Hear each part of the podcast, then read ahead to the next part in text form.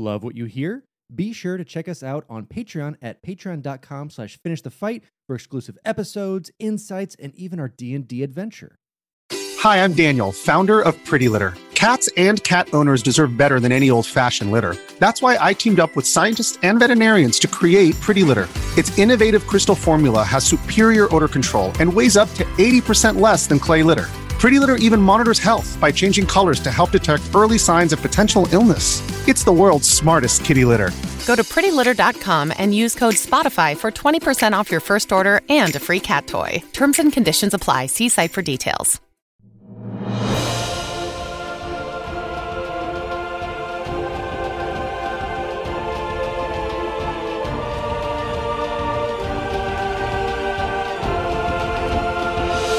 Welcome back to Finish the Fight, a gaming podcast, where we produce and develop the highest quality gaming research in podcast form.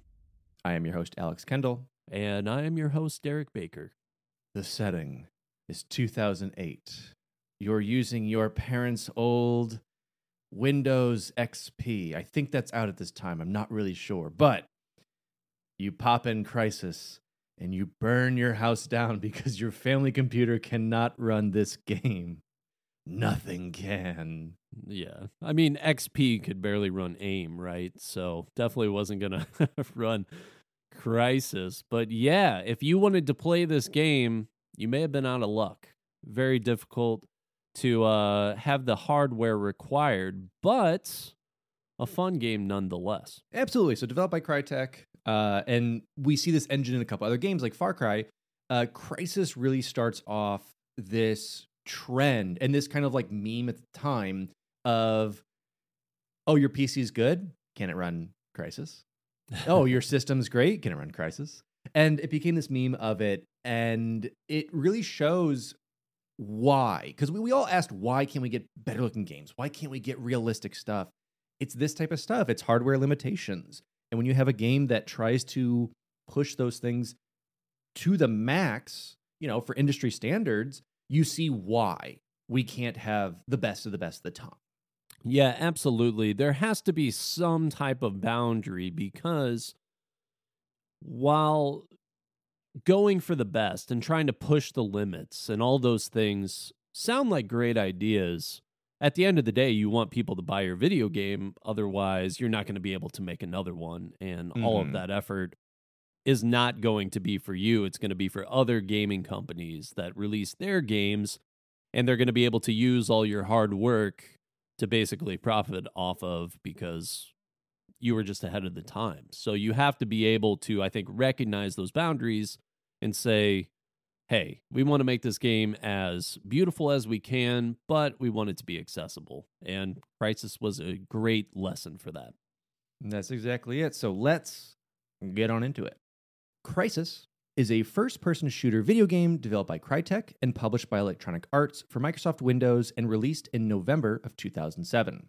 It is the first game in the Crysis series. A standalone expansion entitled Crysis Warhead was released in two thousand eight, following similar events as Crysis, but from a different narrative perspective. At the time Crysis was released, and years thereafter, it has been praised for its milestones in graphical design. However, demanding much for the computer systems at this time. The game is based in a future where a massive, ancient alien-built structure has been discovered, buried inside a mountain in the fictional Lingshan Islands, near the coast of the East Philippines. The single-player campaign has the player assume the role of U S Army Delta Force soldier Jake Dunn, referred to in-game by his call sign Nomad. Nomad is armed with various futuristic weapons and equipment, most notably a nanosuit, which was inspired by the real-life military concept of future force warrior. In Crysis, the player fights both North Korean and extraterrestrial enemies in various environments on and around the island. A remastered version of the game titled Crysis Remastered was released for Microsoft Windows, PlayStation four, Xbox One, and Nintendo Switch in twenty twenty, and also bundled as part of the Crysis Remastered Trilogy compilation. So Crysis, as we mentioned, was made by Crytek, which was founded by the Turkish-German brothers Cevat, Avni, and Yerli in September nineteen ninety-nine in Coburg, Germany. One of their first projects was a tech demo of a game called Exile Dinosaur Island, which showcased their game engine technology that allowed for larger viewing distances than other game engines could do at that time. They met with NVIDIA during the nineteen ninety-nine E three, where their tech demo caught the attention of NVIDIA and various media groups. Crytek later signed on with NVIDIA to distribute Exile as benchmarking software for NVIDIA cards. Crytek's first major game project was Engalis, a first-person shooter with a cyberpunk theme and role-playing elements, which was first privately shown at E three two thousand.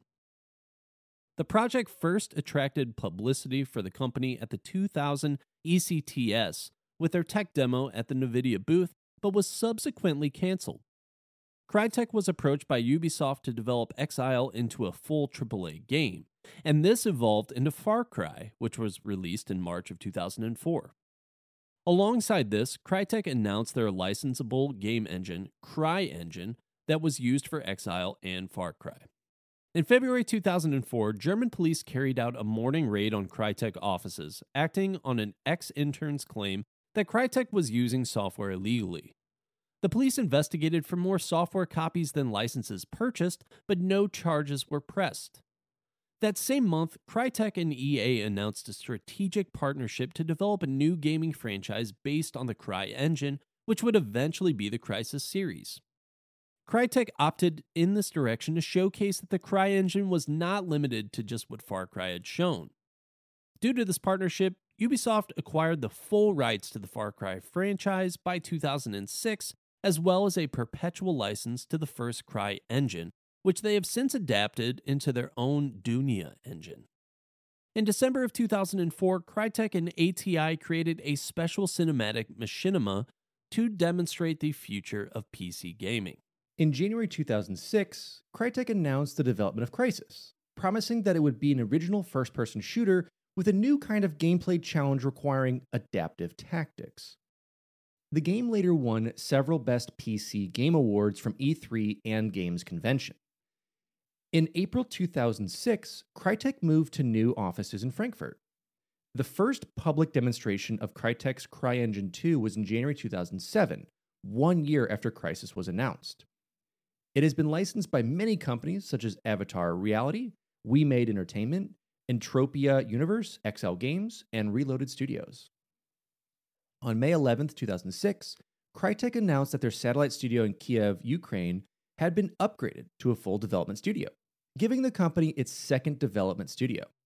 About a week after the upgrade of the Kiev studio, Crytek announced a new studio in Budapest, Hungary.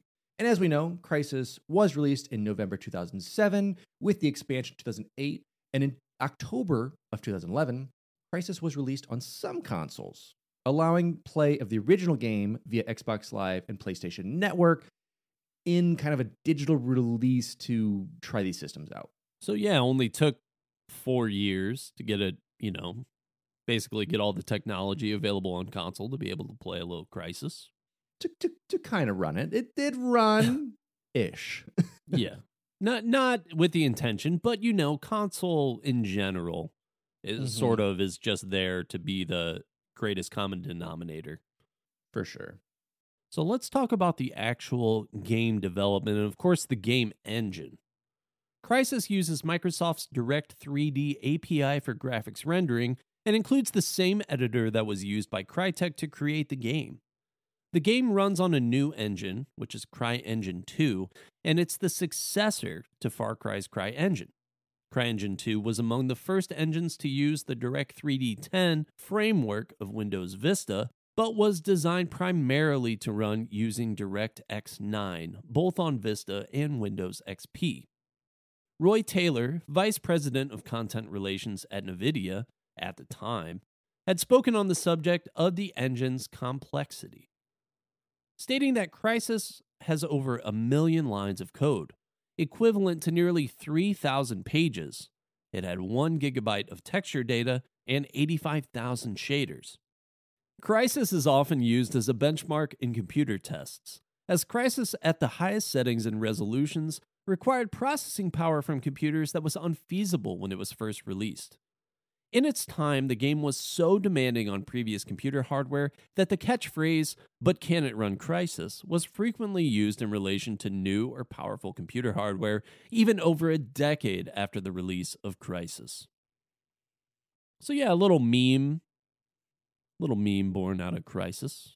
Yeah, and, and it does relate, and it really answers those questions for people who want to be like, oh, why are the graphics not living up to what I want? Why aren't we getting these, like, hyper-realistic things? It's like, the hardware's got to catch up with the software. Like, you can develop these things that can process faster.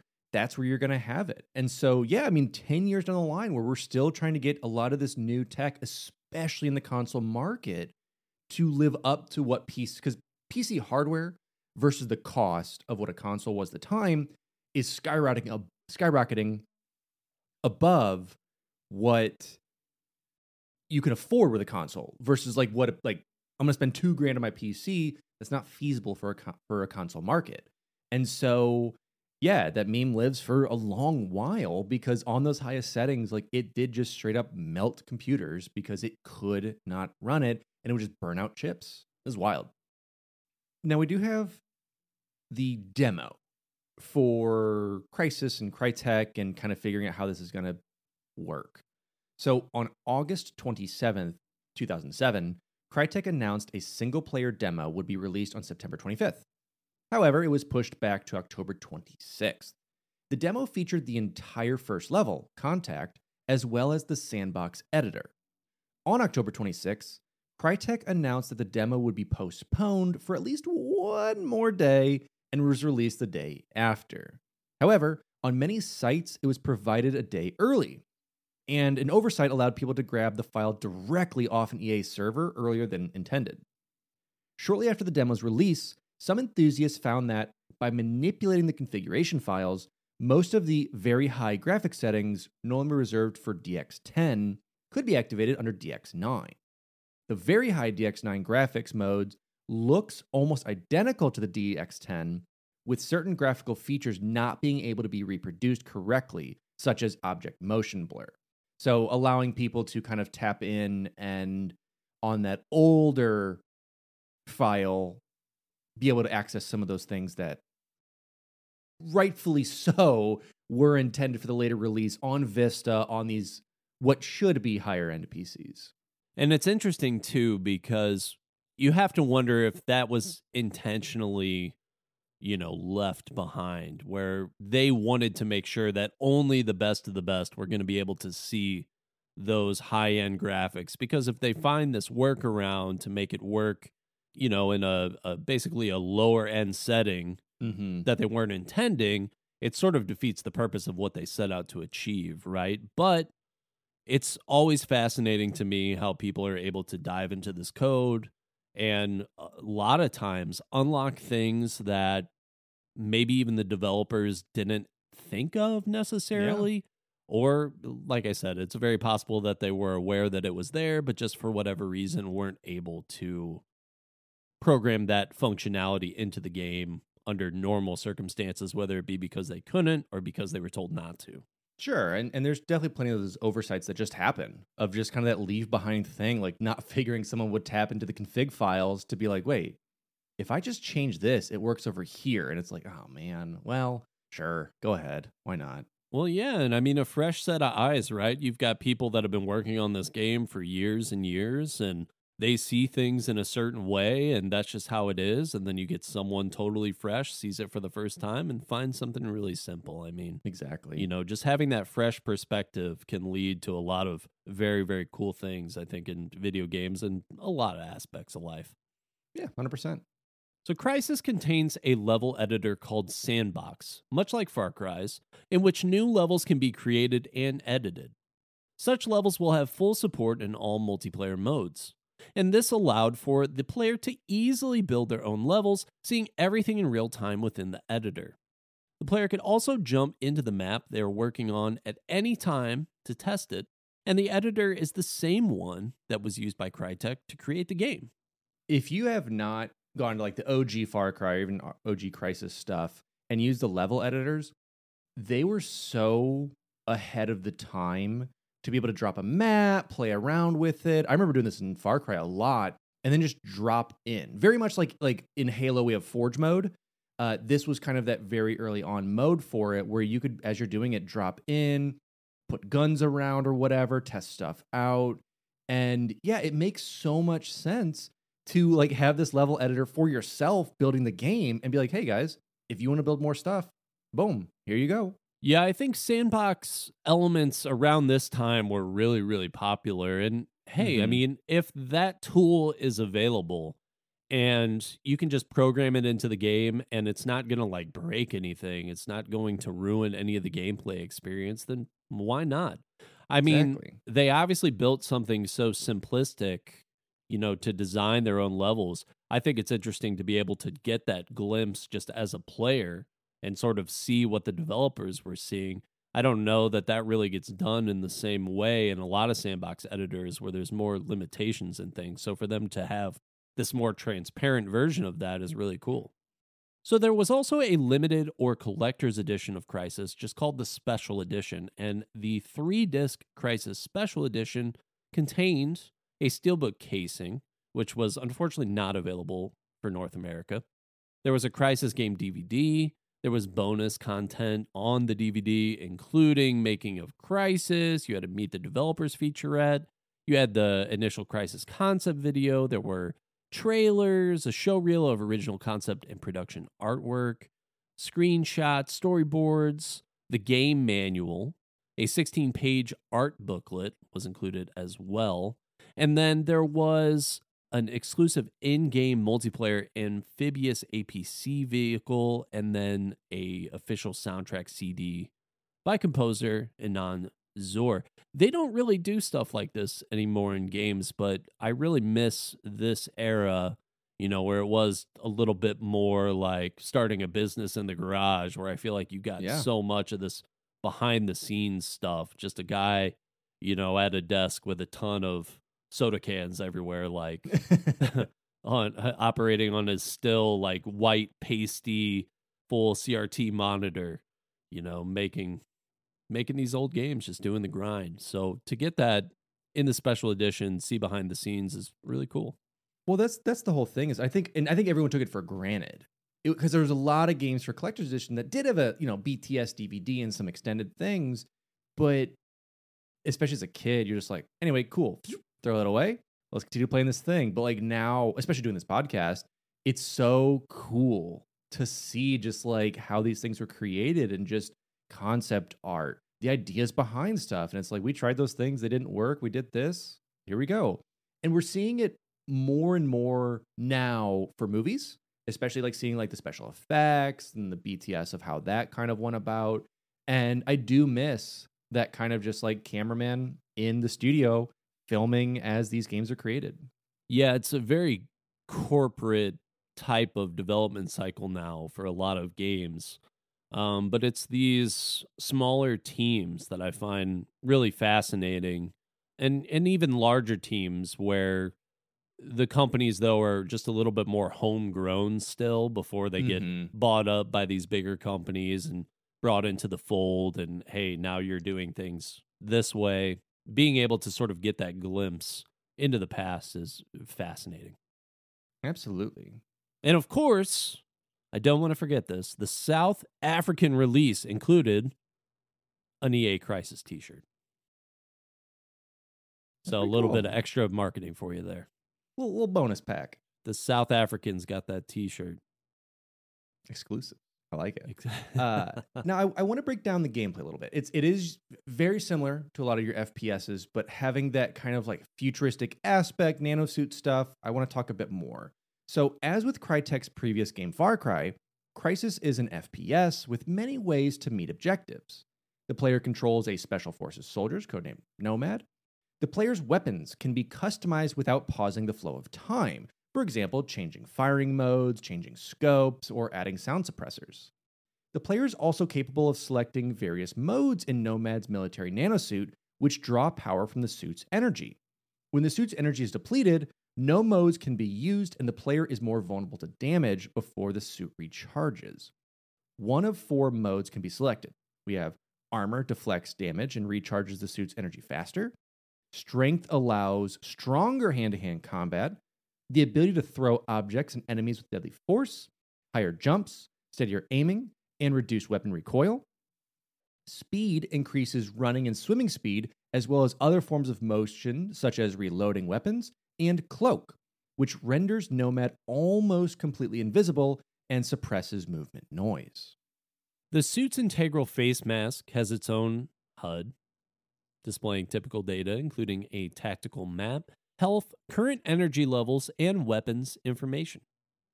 The view is electronic in nature, shown in-game through things such as booting, readout, and visual distortion during abnormal operation. A particularly useful utility is the binocular function, which allows the player to zoom in and electronically tag enemies and vehicles from afar, thereby tracking their movement on the tactical display. The player can engage enemies in a variety of ways, using stealth or aggression, bullets or non-lethal tranquilizers, ranged rifles or short-range weaponry, and so on. Enemy soldiers employ tactical maneuvers and work as squads. All soldiers will respond to noise caused by the player, including using signal flares to call for reinforcements. If the player has not been detected in the area, enemies will exhibit relaxed behavior, but if aware of the player, they will draw weapons and become combative. And with most F P Ses, we need to dive into the weapons. What are you going to go pew-pewing?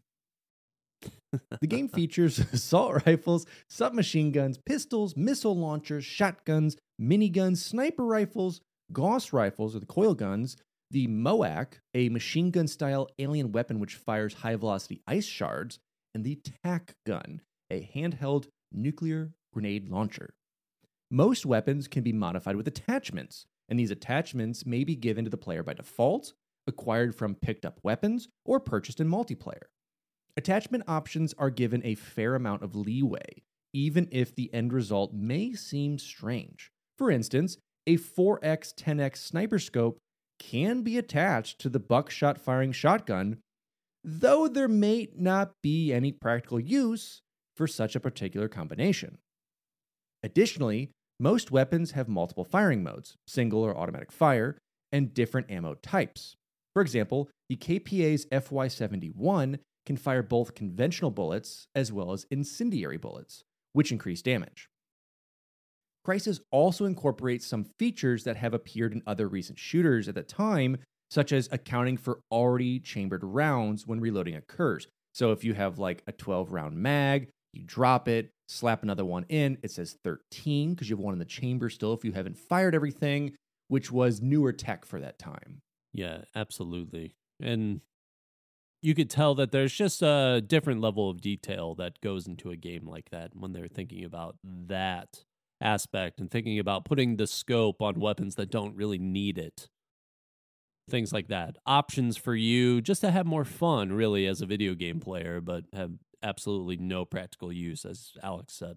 Yeah, I, I think that's fantastic. And and we don't see that. Like in, you know, even the most modern of modern Call of Duties, you're kind of restricted to what those weapons that you can pick from. You can unlock like the ACOG scope for this thing, mm-hmm. or a laser the sight. Red dot. Yeah, yeah, any of that stuff. Whereas this is like, hey, you want to really see the pores of your enemy while you put a shotgun to him? Be my guest. A large selection of vehicles are present, most of which are usable by the player.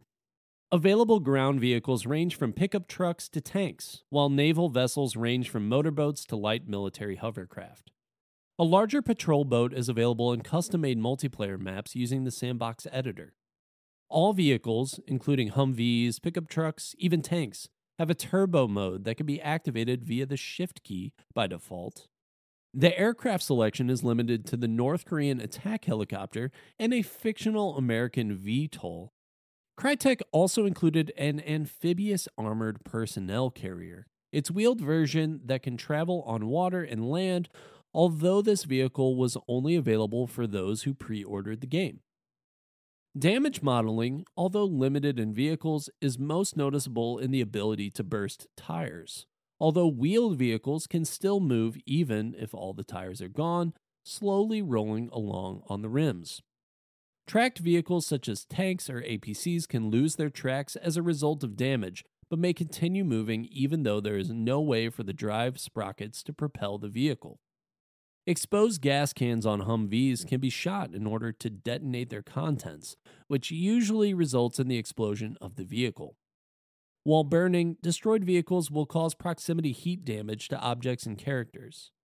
Unavailable vehicles shown in-game include jet aircraft, excavator, forklift, and, for reasons of scale, destroyers.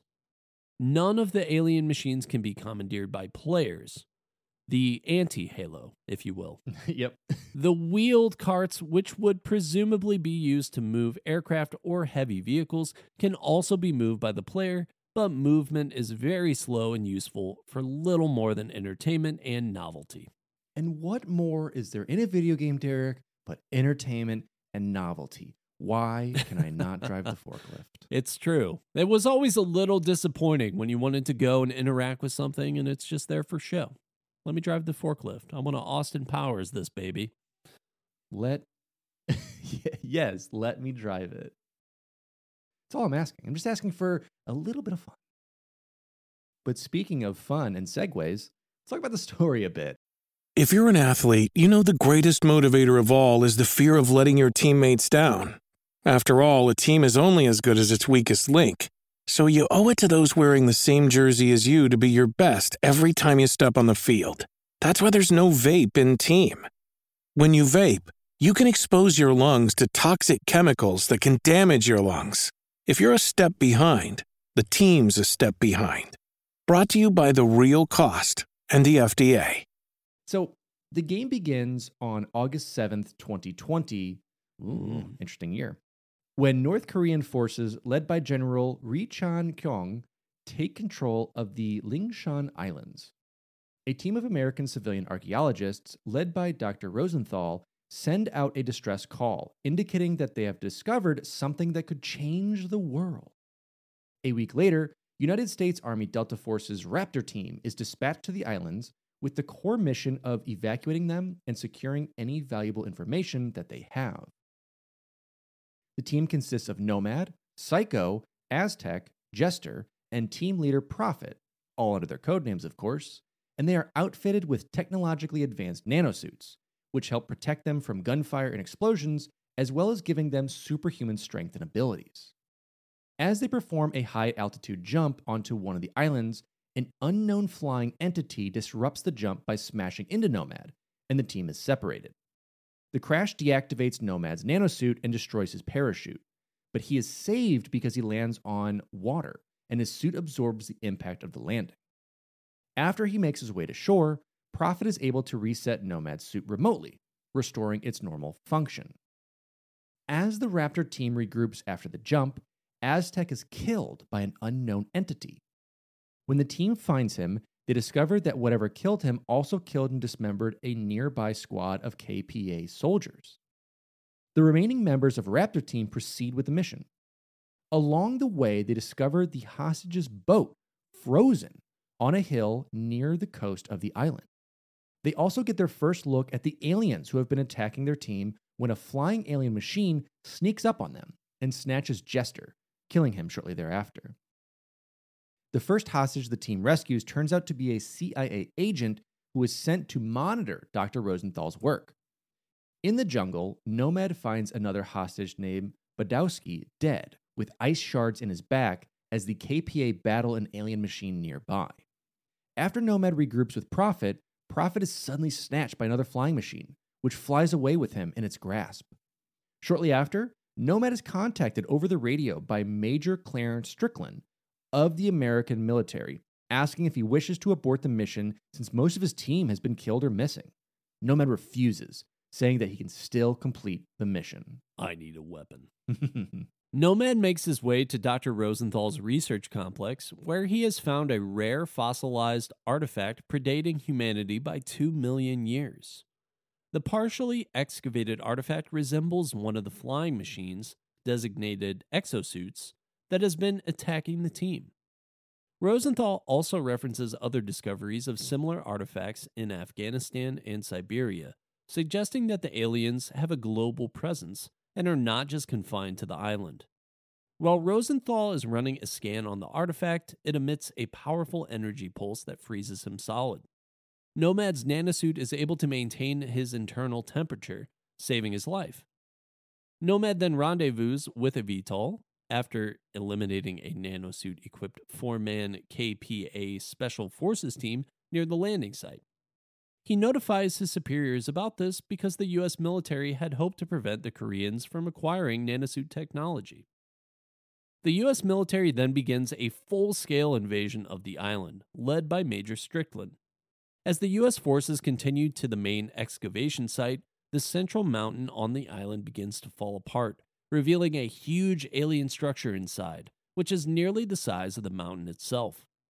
Nomad enters the excavation site at the mountain's base, but is captured by Kyung's men. Kyung deactivates Nomad's nanosuit, and Nomad watches, helpless, as Kyung shoots one of the hostages in the head and then detonates explosive charges to open the structure. An energy pulse emanates from the structure and kills Kyung's men. The pulse also reactivates Nomad's nanosuit. Kyung, also wearing a nanosuit, attacks Nomad, but Nomad is able to kill him. As the mountain continues to collapse, a V TOL evacuates the last hostage, Doctor Rosenthal's daughter, Helena, but is unable to rescue Nomad. Nomad gets trapped and decides to continue into the alien structure. It soon turns into a zero-gravity environment. Nomad uses his hydrothrusters to maneuver and encounters hostile, intelligent aliens. He also sees a possible invasion force consisting of many alien machines. Nomad manages to escape, but the structure creates a massive sphere of energy that freezes everything inside a structure to negative two thousand degrees Fahrenheit or negative one hundred twenty-nine degrees Celsius. Once outside, Nomad is attacked by various alien machines before finding Prophet. Prophet was able to engineer a weapon using the alien's technology, the molecular accelerator, the MOAC. Prophet's nanosuit malfunctions, requiring him to frequently stop and recharge using heat sources, such as the burning wrecks of military vehicles. The two leave the ice sphere and rescue Helena, whose V TOL has crashed. Prophet leaves with Helena on another V TOL. At the U S evacuation point, one of the last V TOLs rescues Nomad from an unstoppable quadrupedal alien exosuit. Just as the exosuit is about to destroy the V TOL, Major Strickland draws its attention by firing at it using a mounted machine gun, and the exosuit kills Strickland instead. As they leave the island, the pilot is killed, and the engines are damaged. Nomad flies the crippled V TOL back to the U S S Constitution, the carrier strike group, while fighting off aliens along the way. Once there, he meets up with Psycho and is then debriefed by Admiral Richard Morrison, who explains that a nuclear strike has been ordered against the ice sphere. Helena warns him that the aliens might absorb the energy, but the Admiral ignores her. Prophet flies a V TOL back to the island against orders. Despite Prophet's departure, the nuclear missile is launched at the ice sphere. The explosion causes the ice sphere to expand and prompts a massive alien counterattack. Nomad is ordered to repair one of the carrier's damaged nuclear reactors. The nanosuit is resistant to high levels of radiation, although prolonged exposure proves deadly.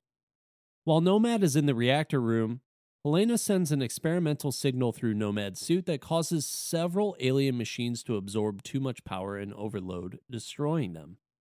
As Nomad returns to the carrier's flight deck, Admiral Morrison is killed and Nomad takes the prototype TAC cannon. On the flight deck, Nomad fights an alien exosuit similar to the one that killed Strickland. A massive alien warship then emerges from the sea and Helena manages to deactivate its shields by sending a signal through Nomad's nanosuit. Nomad then uses the TAC cannon to destroy the alien warship, which crashes down onto the carrier and begins to sink it. Nomad runs across the flight deck and jumps off the carrier into the waiting V TOL, which is piloted by Psycho. As they fly away, Helena is nearly pulled out of the aircraft by the energy field created by the destroyed alien warship. The ship drags the Constitution beneath the surface and vaporizes, creating a massive vortex that engulfs and destroys the entire carrier fleet. Psycho then receives a transmission that there is another carrier strike group en route to the island and suggests meeting them. Nomad protests, claiming that since they now know how to defeat the aliens, they need to continue fighting. A transmission from Prophet, who is inside the energy field on the island, is then received. The V TOL is then seen turning around and heading back to the island. Dun, dun, dun. Sequel. We're not done. So it, it's it's a pretty good story, I would say. Overall, I do like the idea of kind of this. It's it's Halo-esque in like, hey, we're using this technology that we discovered, but really it's kind of like this alien tech that kind of got leaked into our brains somehow that we discovered, that we made those nanosuits. And it, it's definitely a cool story, and, and it definitely obviously sets it up for a sequel. Yeah, got to finish the fight. Got to finish it. So with multiplayer, up to thirty-two players are supported in each multiplayer match in Crysis, which uses the GameSpy network and requires the user to have an existing user I D or otherwise create a new one. There are two different modes, each with six available maps: Instant Action, a death match type mode, and Power Struggle, which is played by two opposing teams, each trying to destroy the other's headquarters. Power Struggle features the American soldiers fighting the North Koreans. Both sides, however, have nanosuits. All players begin armed with only a pistol and a nanosuit. Weapons and vehicles can be found throughout the map, but generally must be bought by using prestige points, which are earned by killing enemies or capturing buildings. The aim of Power Struggle is to destroy the enemy headquarters, a task which is achieved using nuclear weapons in the form of attack tank, attack launcher, or using a singularity tank, which generates a temporary black hole in the target area. To gain access to nuclear singularity weapons, the player must first capture the prototype facility, which is used to make them, and then use the alien crash sites, which feed the facility with energy necessary to build up enough energy to build weapons of mass destruction. One must earn prestige points, attained by killing enemies and taking over bunkers, power stations, and factories, to buy weapons and vehicles, including any of the aforementioned superweapons. Some of the weapons available in the game are machine guns, pistols, a shotgun, a precision rifle, ammo, a rocket launcher, explosives, and a Gauss rifle, which is a sniper-type weapon able to kill another player in one shot. The advanced weapons available for purchase from the prototype factory, aside from nuclear and singularity weapons, require fifty percent energy. Weapons the player can buy are the handheld minigun, the MOAC, which has infinite ammo and fires ice shards, and the M O A R, which is an upgrade that can be attached to the MOAC, causing it to fire a beam that will instantly freeze all enemies and some vehicles. Capture the Flag, originally planned to be included in the game, is not part of the game mode lineup, due to its similarity to Power Struggle. Even so, Jack Mamias, lead designer, stated that Crytek hopes that this mode will be developed by the modding community. Crytek C E O Cevat Yerli also said that team action would not be included as a multiplayer mode because players would gravitate towards either instant action or power struggle. On April fourteenth, twenty fourteen, Crytek announced that the multiplayer mode would be unplayable after GameSpy switched off its servers on May thirtieth, twenty fourteen. So it had a good run. So, if you could play it from the beginning. Yeah. Had a good run. Which maybe you probably couldn't, but yeah, if you if you're able to try and play it and you're like, ooh, you know what? May thirty-first, twenty fourteen is when my P C is going to be full built up. Can't wait for some multiplayer, and no. I finally built a machine that could run Crysis. Why have you done this no. to me, GameSpy? Very unfortunate, but you know, at its heyday. And then obviously we get some more of that when we get the the trilogy remastered release coming out in twenty twenty on various consoles, be able to play it through there. Now, speaking of release versions, we had Crysis Warhead, and so Crysis was announced to be the first game in a trilogy by Crytek. Despite this, the next game released under the Crysis name was not the second chapter in the trilogy. Released for Microsoft Windows on September sixteenth, two thousand eight in North America and September nineteenth, two thousand eight in Europe, Crysis Warhead is a standalone expansion that allows the player to play the story told in the original Crysis, but this time from the viewpoint of Sergeant Michael Sykes, also known as Psycho. The multiplayer element in Crysis Warhead is now called Crysis Wars, and we had those console versions. In July twenty eleven, it was revealed that both the E S R B and the equivalent Korean ratings board had rated the original Crysis for the Xbox three sixty and PlayStation three. On September eighth, same year, a trailer with real-time in-game footage was released on Crytek's Twitter page. It showed brand new features for consoles, including all new lighting, new effects, and new nanosuit controls, fine-tuned combat, and full stereoscopic three D support. This version is download only. Crytek C E O Cevat Yerli said, quote, "We are extremely proud of what we were able to accomplish with Crysis. We set out to create a next-gen F P S and delivered a P C experience that became a benchmark for quality, and still is for many gamers even four years later. By bringing the single-player campaign to console, we believe we are again setting a new standard for quality in downloadable gaming." However, unlike the original, the Xbox three sixty and P S three versions of the game lacked the online multiplayer component, as well as the second-to-last campaign mission titled Ascension. Also, neither Warhead nor Wars expansions are included, and this was released on October fourth, two thousand eleven.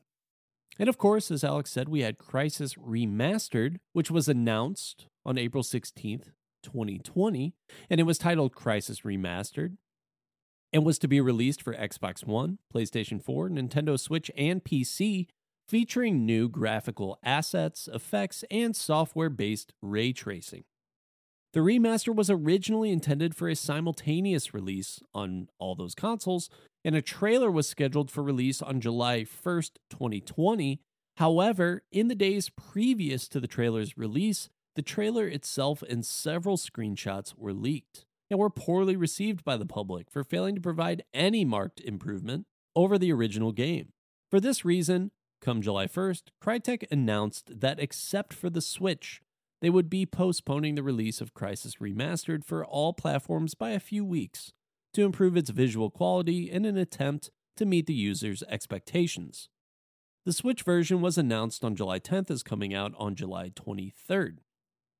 And on July twenty-second, a tech analysis published by Digital Foundry, based on the Switch version, revealed that Remastered is not based on the original P C version of Crysis, but off the port from the PlayStation three and Xbox three sixty versions.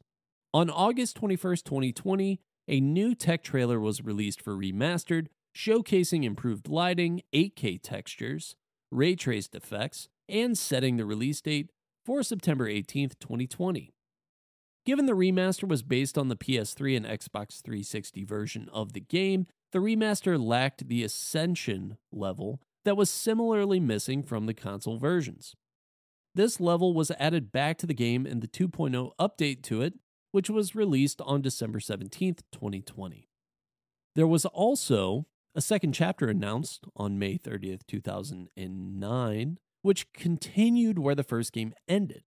Was released on March twenty-second, two thousand eleven, called Crysis two, and was developed for the Microsoft Windows, PlayStation three, and Xbox three sixty.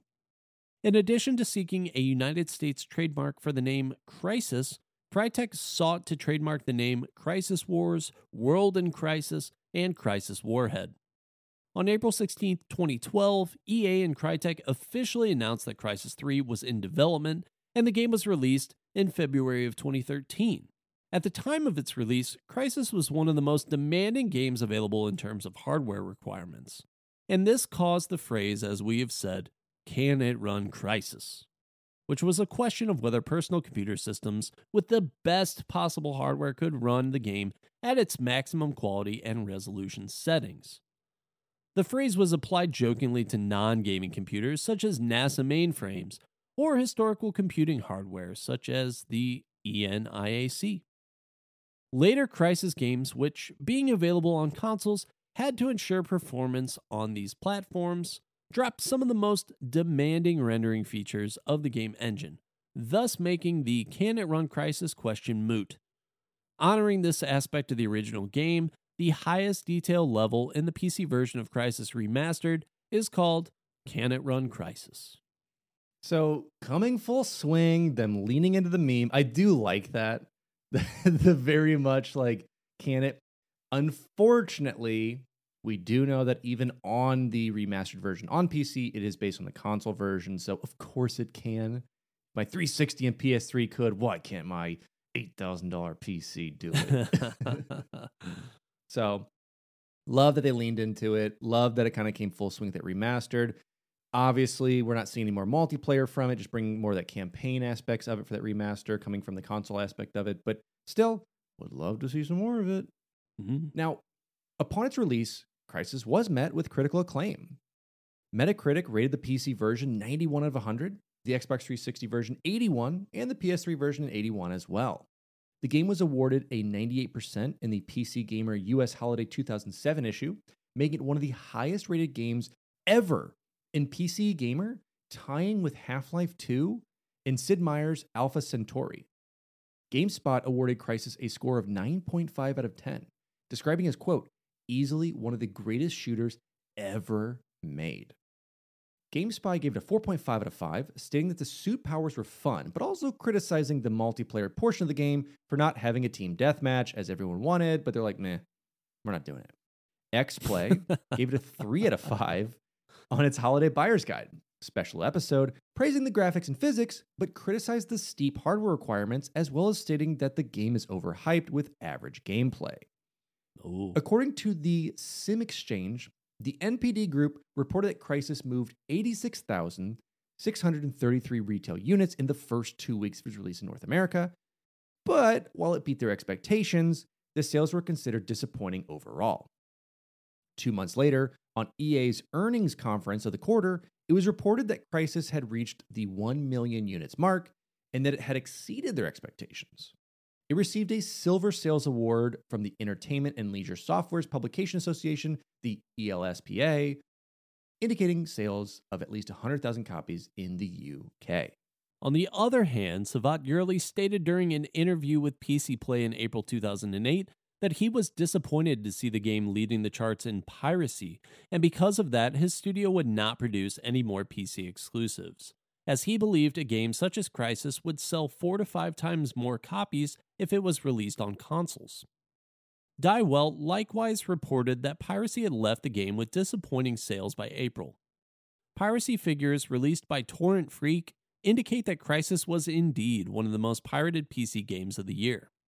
In June two thousand eight, Cevat stated that while their hopes had not been met, the game had reached their real expectations, and in August he added that despite its twenty-two million dollars budget, the game had turned profitable for them. By May twenty ten, the game had sold over three million units, and its standalone expansion about one point five million units, making it one of the best-selling P C games of all time. Now, Derek, let me pause you there, because it's frustrating. I get the frustration of pirated games. Like, that sucks. Well, for the publishers. Sure, yes. Um, for the pirates, a lot of booty. Booty on, as some might say. Um, but for it to be one of the best-selling P C games of all time, and for them to be like, we're never making P C exclusives, into it, like, doing okay on console, like, it's kind of that thing of, like, this could have kept being a benchmark. And this is just my opinion. Entering this, this could have kept being that benchmark game. Can it run Crysis two? Can it run Crysis three? Like, you could have kept really putting it out there, and for them to be like, well, it didn't do as good as I wanted it to do, and then it destroys these benchmarks and everything else, and it's like, well, it did. Come on, man. Come on. Yeah. No, that's definitely a good point, because you have that meme basically circulating. You could totally run on that. That's a lot of free marketing for you um, to make it unavailable for the platform that started that meme. Uh, yeah, I agree. I understand the frustration, but there was probably some potential there that's now unrealized. GameSpot awarded Crysis Best Shooter in its Best of two thousand seven awards, saying that, quote, it was this open-ended, emergent gameplay, the ability to let us tackle our challenges in whatever way we wished. They also awarded it with Best Graphics, Technical, and Best P C Game, stating that the firefights in the game are beautiful to look at, but extremely intense affairs that force you to think quickly and reward you for doing so.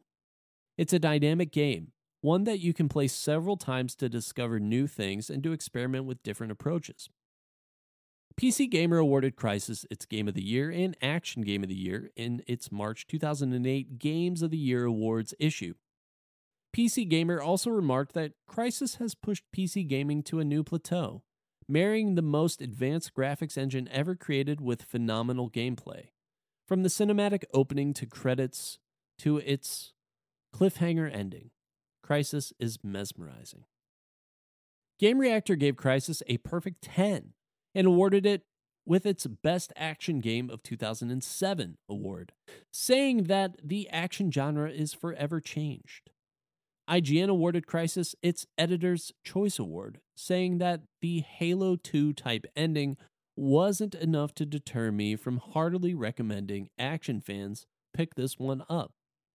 So yeah, I mean, it's, it's one of those games that at the time, it was very frustrating to run it on Macs, obviously, because that's what you want to try and do with your P C stuff. But it was, I mean, it was groundbreaking. It forced others, I think we said this earlier, I think you had said this, to adapt. And like you said, if this had bombed, it's giving this kind of leeway or this pathway for others to be like, yeah, we need to push the graphical fidelity. We can, we can do it, but also have a good game under it. And for it to be like an F P S, which is typically not this one that we see as story heavy, graphics heavy per se at the time, it was just more like, can I see the enemy? Does it explode when I shoot it? Cool. Like those were the those were the true benchmarks at the time. Sure. To pushing it and pushing the boundaries of it. Sure. And it's a it's a good marketing ploy as well, right? To push the envelope, to really establish yourself as we are the game that looks good. If you want mm-hmm. to play the good-looking first-person shooter, this is the one that you need to be playing. And, of course, yeah. that's a big draw for a lot of people. It's games like this that I think made people more interested in P C gaming as a whole, because, obviously, we've seen that sort of make its way back into the realm of popularity to the point to where all the parts have skyrocketed in price over recent years, mm-hmm. you know, mm-hmm. com- compared to then. But it is, it's games like Crysis that are the reason for that, because without games that are pushing the envelope graphically, if you can get the same experience on a console, then of course you're going to go with the, the cheaper option, right? They push the limits. Obviously, you could see the downsides of going too far, yeah. making sure that you have the boundaries, but a really interesting topic, and I, I think a really interesting conversation to be had. Um, that sort of ties into what we've talked about in the past and, and what makes a game and, and what really the priorities should be in terms of, is it the gameplay? Is it the graphics? Is it the story itself? You know, there's all these different things that go into it, but you see once again that having one thing be the driving factor um, and excelling at that can lead to a successful game and, and even a successful franchise. I think that's absolutely right. I, I I think that's exactly it. Is is yes, it, it is a market gimmicky at a point, but for them to develop this Crytek engine and first try that, you know, in that Exile and then bring it over to Far Cry and then eventually bring it into this futuristic aspect of Far Cry in a way, it really set the tone. I mean, you know, we're not seeing Crysis releases, unfortunately, now. We just had our trilogy and that was kind of it into the remasters. But we are seeing Far Cry. We're still seeing Far Cry coming out. We're seeing yep. that kind of choose, not choose your own adventure, but like, how do you tackle this base? How do you go? Are you loud and proud with it? Are you quiet? Do you kind of take them out one by one? Do you release some animals into it? Like, there's so many different aspects that Crysis keeps adding to, or excuse me, uh, Far Cry keeps adding to their their lineup. Uh, it's it's a shame that we don't see more of this cyber-y uh, Crysis stuff coming out of the same studio. So, Derek, you let me know why you like this game, but what would you rate it? So, for me, um, availability is definitely important um, and wasn't made available to uh, people like me for a while. But, you know, when it finally is available, a fun game. I think a lot of the stuff that they did for Crysis is cool, like these sort of superhuman elements, but these are also things that I, while I couldn't directly control them necessarily in the way that I could in Crysis in other games, I still had mm-hmm. certain elements of that. The invisibility, you know, playing that in, in Halo two, you could go invisible, you could do things like that. You were sort of a super soldier in that regard as well, with the suit, so it wasn't all really that fresh to me. Now, I will say the actual gameplay of itself, um, very different, very cool. uh, love the ability to just run up to someone and just like choke throw them uh, across mm-hmm. a beach. Super cool. So on that note, for me, it's like a seven out of ten. It's not a game that I'm going to rave about and be like, oh, you've never played Crysis. You have to play Crysis. I think that all the things it did for the time are really great, but some of those other things that really limited the availability kind of hurt it for me. What about you? I think that's a lot of it. I, I, I'm not, for me, it was never a game. I don't have those rose tinted glasses for it. I really didn't play it till later on P C. Um, I also didn't really have a P C at the time. I was a wee baby child in, were you in grade school at the time? Yeah. Um, so I didn't really play it through there. So I played it later. It's a cool game. It's a good F P S. Um, in more of a historical sense, I rate it higher there.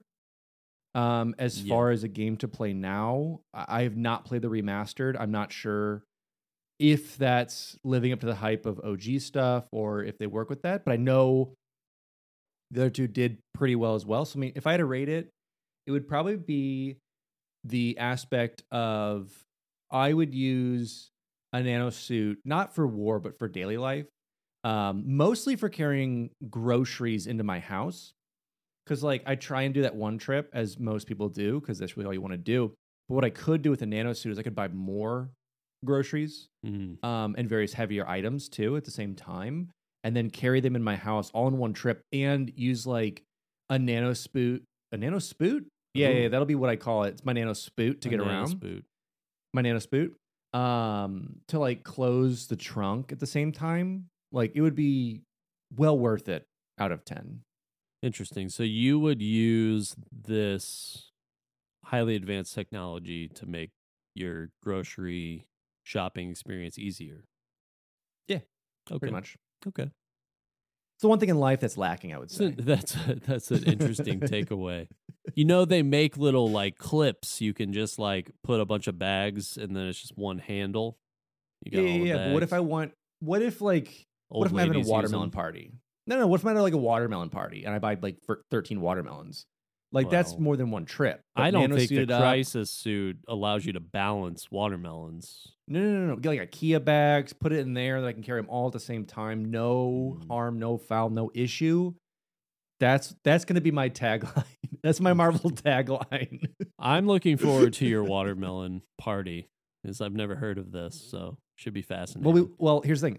I would have one if I had a suit. Unfortunately, oh. no watermelon party to come. Okay. So it's unfortunate. Sorry, everybody. In the year twenty seventy-seven, if the nanosuit technology has made its way to the general public, really yep. looking forward to that watermelon party. Absolutely. I assume we'll be able to live forever if that technology's out. So, yeah, yeah. I don't, I don't want the cryo suit to help me live forever. I just want it to carry watermelons.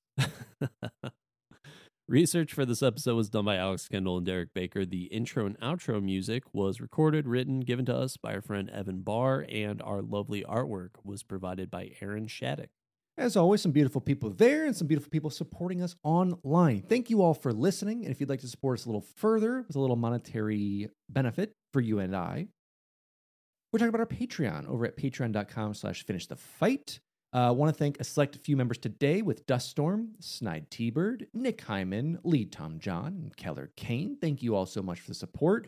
As always, you can check out some really cool exclusive digital and physical content, uh, as well as our Minecraft server and our D and D adventure online over at Patreon. You can follow us on Instagram or Twitter. We're also on Discord. It's free to join. There should be a link below in the episode. We'd love to see you there. We're talking food, video games, T V, movies. Got some streamers, some Twitch guys, people that do things, whatever you want. Listen, who doesn't love some people who do things? As always, talking about Twitch guys, you can catch me at twitch.tv slash sourman70. That's twitch.tv slash S O U R M A N seven zero, as well as Derek at twitch.tv slash thebakerman247. That is Twitch. TV slash the Bakerman two four seven. You can find this podcast on Apple Podcasts, Spotify, or most likely your favorite podcast listening platform. If you haven't yet, please drop us a review. It helps us out a lot, and we love to hear from you. And with that, this has been our coverage of Crytek's Crysis. What other games, especially historically significant, would you like us to check out? Um, we'll go ahead and add that to our list and get that research a-flowing. And thank you all so much. As always, I am your host, Alex Kendall. And I am your host, uh, Crysis Nomad Guy. And this has been Finish the Fight, a gaming podcast.